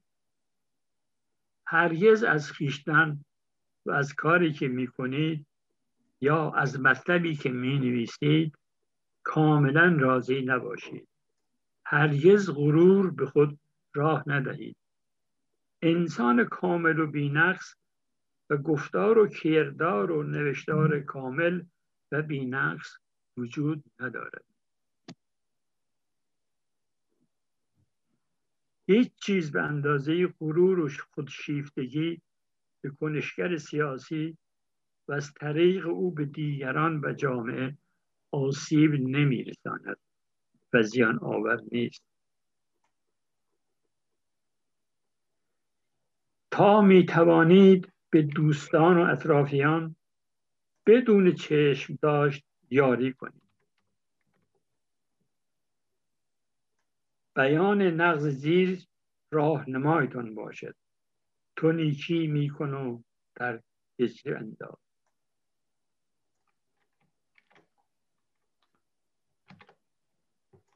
توصیه دیگرم اینه که در تلاش برای تحقق آزادی و دموکراسی و برقراری عدالت اجتماعی برای دستیابی به خواستای اجتماعی اقتصادی و سیاسی پیگیران راه و روش های اصلاح طلبانه و تغییرات و تحولات تدریجی و آرام را پیشه کنید از دست زدن به اقدام های قهرآمیز و خشونتبار و آشوب در خیابان ها و تخریب اماکن و ادارات بپریزید در گذشته می گفتیم هر کجا توده هاست جای ما آنجاست.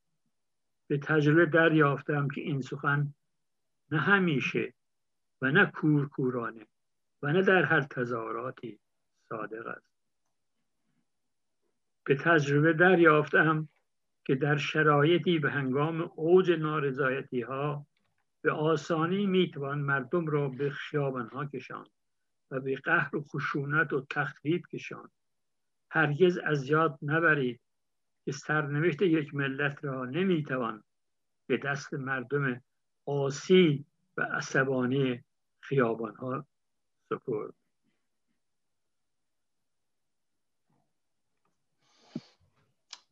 بسیار سپاسگزارم. یک سوال دیگر هست. آقای فتاپور پرسیدند.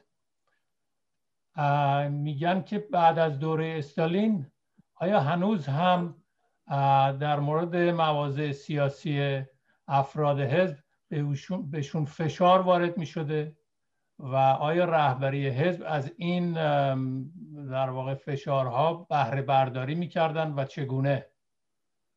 یه دفعه دیگه تکرار بکنید. سوال این است که پس از استالین هم بله آقای فتاپور می‌پرسن که در دو پس از دوره استالین آیا هنوز هم به اعضای حزب در مورد مواضع سیاسیشون فشار وارد می‌شد؟ و اگر اینطور بود رهبران حزب چگونه از این بهره برداری می‌کردن؟ واقعا نمی‌فهمم سوال چیه. آیا آیا از سوی حزب و از سوی برادران و رفقای شوروی به افراد حزبی فشار وارد می‌شد در مورد مواضع سیاسیشون؟ ببینید در حقیقت هیچ وقت شاید یک بار در تمام این پلنوم که من شرکت کردم شورویا واقعا دخالتشون مستقیم هیچ وقت دخالت مستقیم نمی کردن هیچ وقت نمی گفتن که مثلا تو, تو پلنوان نشستن بعد مثلا دستور میدن یا نظر میدن که این کارو کنید یا اون کار کنید. هیچ وقت این کار نمی‌کرد اگر مثلا سیاستی سیاست نظری داشتن قاعدتا با افراد معینی در رهبری که از سابق مناسباتی داشتن با اونها در میان میذاشتن. اونها با سیاست خودشون این رو منتقل می‌کردن. این یعنی در واقع اینجوری نبوده که بچه مدرسه هم نشستن و آقا معلم هم دستور میده. نه اصلا اینجوری نبود. یه مقدار دیگه مسئله اصلا ایدئولوژیک بود. یعنی رهبران حزب و توده ها به شوروی اعتقاد داشتن. بودن دژ پرولتاریا پیروز جهانه اولین کشوری است که پرولتاریا پیروز شده سوسیالیسم برقرار کرده. همه چی را رو به راه. باورشون به این بود که شوروی در حقیقت چیزایی بدی هم که می‌بینید اینا میشه رفت کرد. این تقصیر مثلا فلان کسه. ذات شوروی اشکال نداره عیب نداره. زایده انقلاب اکتبر می‌دونید یعنی این خودش اصلا یه نوع وابستگی به وجود می آورد اینطوری نبود که مثلا رهبران حزب مثل دکتر رادمنش اسکندری آوانسیان تبری امیرخیزی نوکر شوروی بودن. نه این آدم واقعا با شرف مستقلی بودن. ولی خب در این حال متوجه بودن که کاری نکنن که سیاست حزب با سیاست عمومی شوروی در تناقض باشه. چون این یه نوع انحراف تلقی می‌شد. اینا هم باید در نظر گرفت که وقتی هم از بسا نقش شوروی ها صحبت بکنیم اون اندازه و درجهش و میزانش و علتش هم بدونیم. یعنی نصفش مال اونا بود نصفش مال خودمون. یه مقدارم که توضیح دادم قبلا که شرایط شرایط مهاجرت هستن خب وضعی داشت که این تطابق فکری رو تقویت می‌کرد. بله در همین ارتباط یک سوال دیگر هست و می‌پرسند که رهبران حزبی که از زندگی داخل شوروی اطلاع داشتند چگونه این مسائل رو مخفی کردند و این تصویر غیر واقعی دادن از زندگی در شوروی و جهان سوسیالیسم واقعا موجود ناشی از چی بود؟ فکر می‌کردن که این انشالله یه روزی درست میشه یا اینکه واقعا محاسبات درون حزبی بوده نمی‌دونم بدبستان های سیاسی بوده. به نظر شما علتش چیه؟ به نظر من مقدارش همطور گفتم ایدئولوژیک بود یعنی فکر نمی‌شد که شوروی بده. مثلا اینا ای به این تقصیر فلان دبیره اون تقصیر فلان کسه اینطوری یه دفعه مثلا گرباچوف میاد یه دفعه خروشچوف میاد یه دفعه گرباچوف میاد. خب اینا هم می‌دونید از درون همین همین حزب آمده بود دیگه. خب اینا تاثیرات خودش رو میگذاشت. اینجوری نبود که مثلا کاملا پی برده بودن شوروی واقعا نظر استعماری داره روی اینا من معتقدم که شوروی نظر استعماری داشت. می‌خواست نفوذ خودش رو ببره تا خلیج فارس. با سیاست تزارا هیچ فرقی نداشت. ولی این واقعا چیز نبود. به این آماده این پذیرش این نبودن. گفتم فکر می‌کردن اشکال داره بده باید درست کرد. ولی همین مقدار تجربه که داشتن و با اون اشکالات و بدیهایی که روبرو بودن موجب شد که در ایران بمونن نرن دوباره. کشته شد کشته بشن. به کیانوری مراجعه کردن از طرف سفارت شوروی که خلاصه برو برید برید. خطرناکه. بعد از اون که اون اون اینه که رفته بود رو در اختیار انگلستان گذاشته بود. اینا مراجعه می‌کنن میگن و اینا دست به دست می‌کنن و نمیرن. نمیرن نمی‌خواستن برن. البته فکر نمی‌کردن که جمهوری اسلامی را خواهد کشت. گفتن خب مثلا بهشون خواهند گفت که حالا دستگاهتون ببندید بشید خونه همون کاری که مثلا حافظ اسد می‌کرد با باور نمی‌کردن که تو این واقعا هم باور نکردن کشتن اینا اینا کاری نکرده بودن اینا جز اینکه از همین رژیم حمایت کرده بودن حتی تئوریزه کرده بود. کیانوری تئوری درست کرده بود برای خط امام در چهار پنج ماده. خب اینا کشتنشون ناجور بود. فکر چون نمی‌کشن نمی‌خواستن برگردن. مایل نبودن. جز یک دو نفر برفتن بقیه موندن در ایران. این یک به نظر من باستاب نارضایتیشون اون چیزی که دوست میگه بود که گفتن شاید بمیریم بهتره بریم دوباره اون زندگی رو شرکت کننده پرسیدن که آقای عمویی در تازه ترین کتابش پرسش و پاسخ در سه جلد.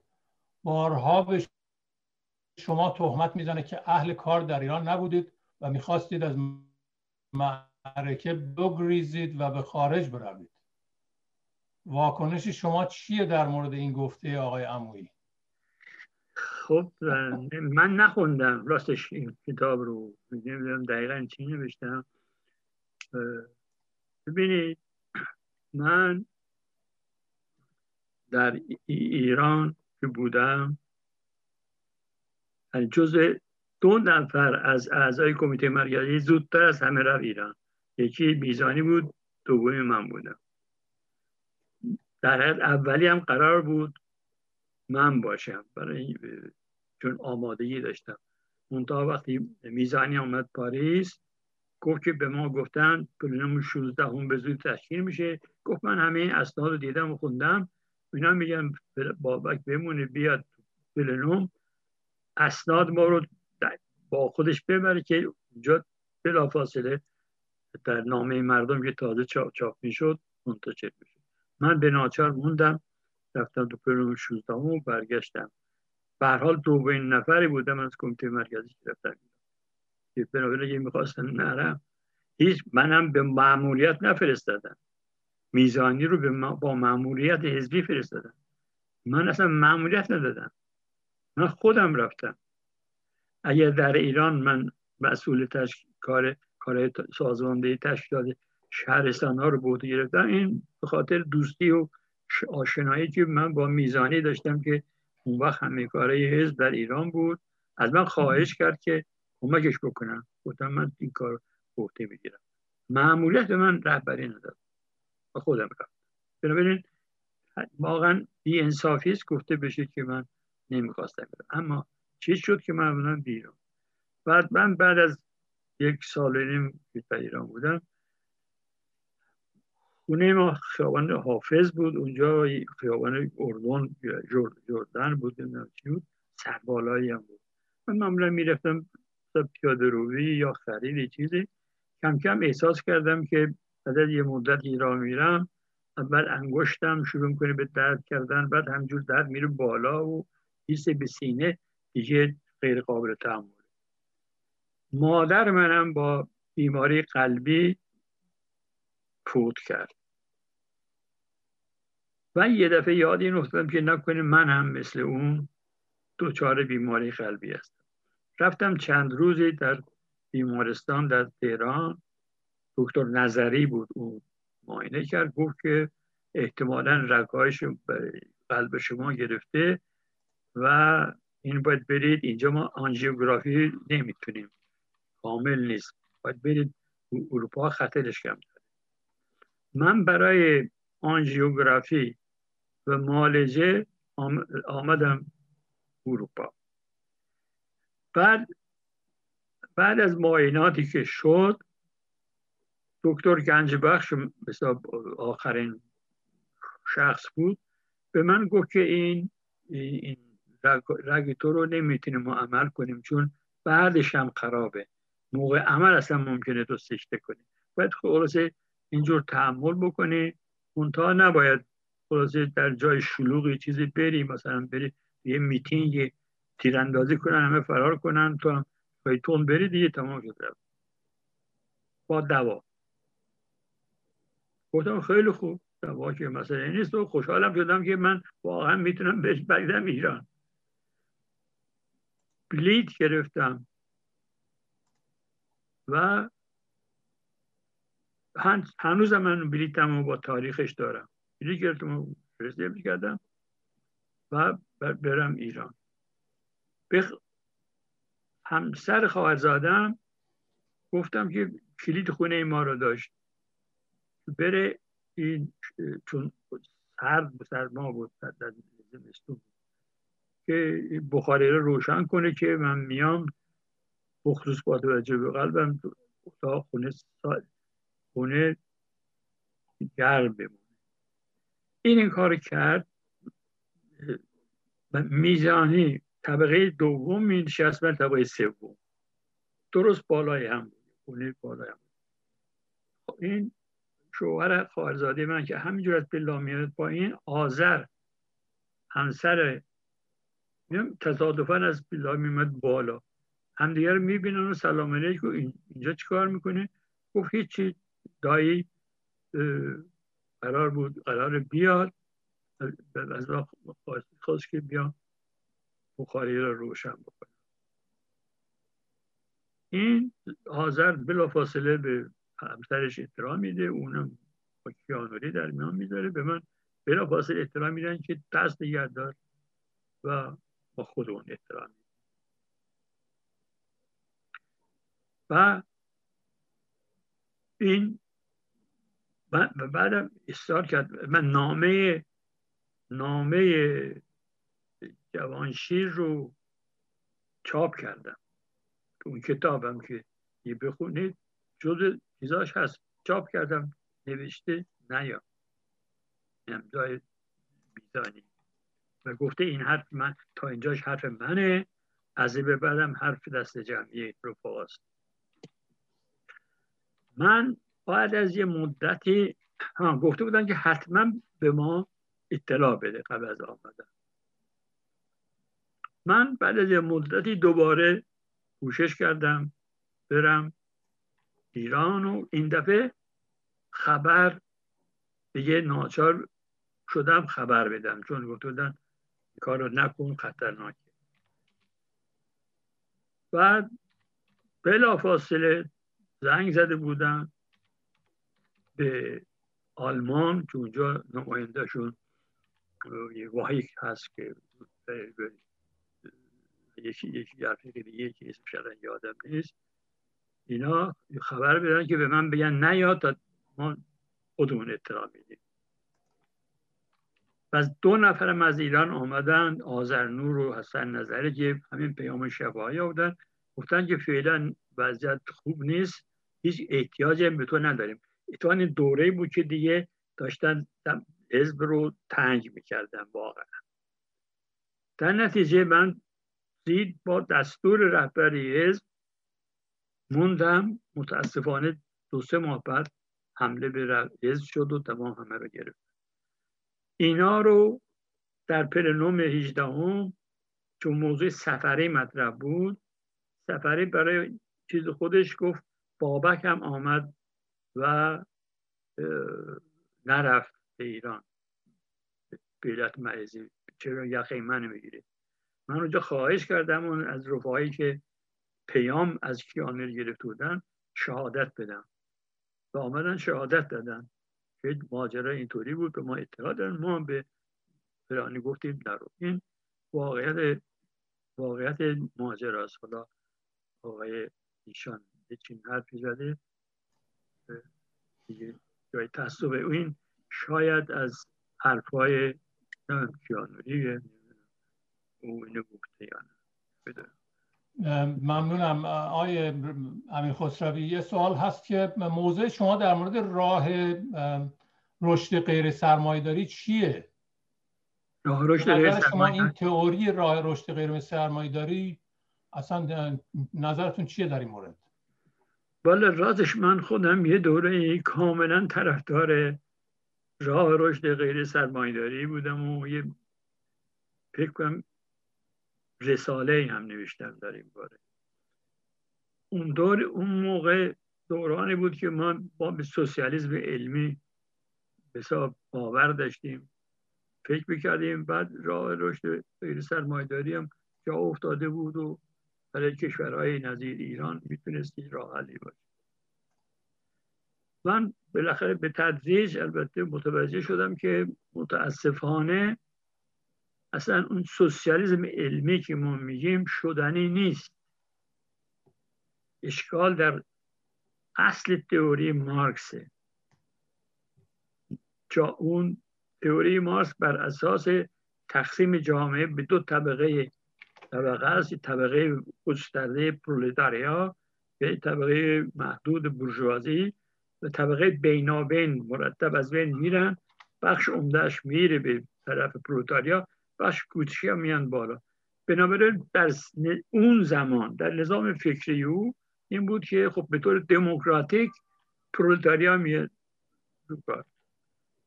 تحولات بعدی جامعه سرمایه شده که اصلا درست عکس اینه.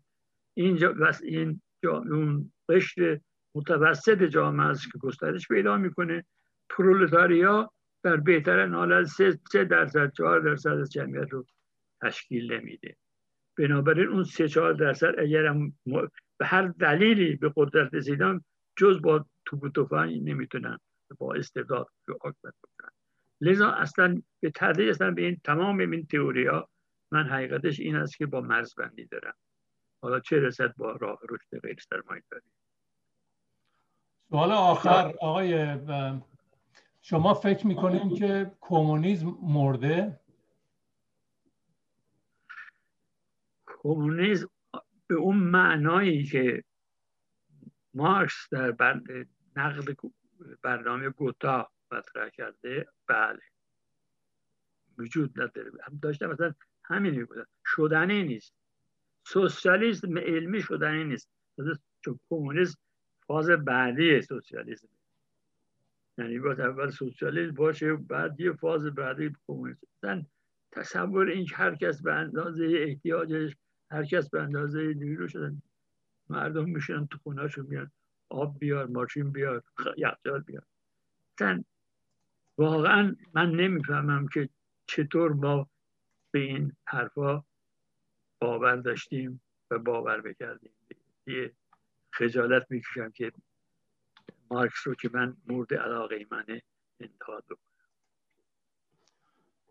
بسیار خوب. آقای امیر خسروی از شما خیلی سپاس گذارم می‌دونم که خسته بودین و ما هم بیشتر شما رو خسته کردیم. خسته نکردیم ولی ازتون واقعا سپاس گذارم که وقت گذاشتین می‌دونم الان در پاریس ساعت تقریبا 11 شبه و شما به این بیداری های دیر وقت هم عادت شاید ندارین. ولی ازتون سپاس گذارم که این فرصت رو دادین و ما منم از شما تشکر می‌کنم. که دعوت کردید. با مخاطبان شما تونستم گفتگویی داشته باشم. امیدوارم براشون مفید بود براتون شادی و تندرستی آرزو دارم.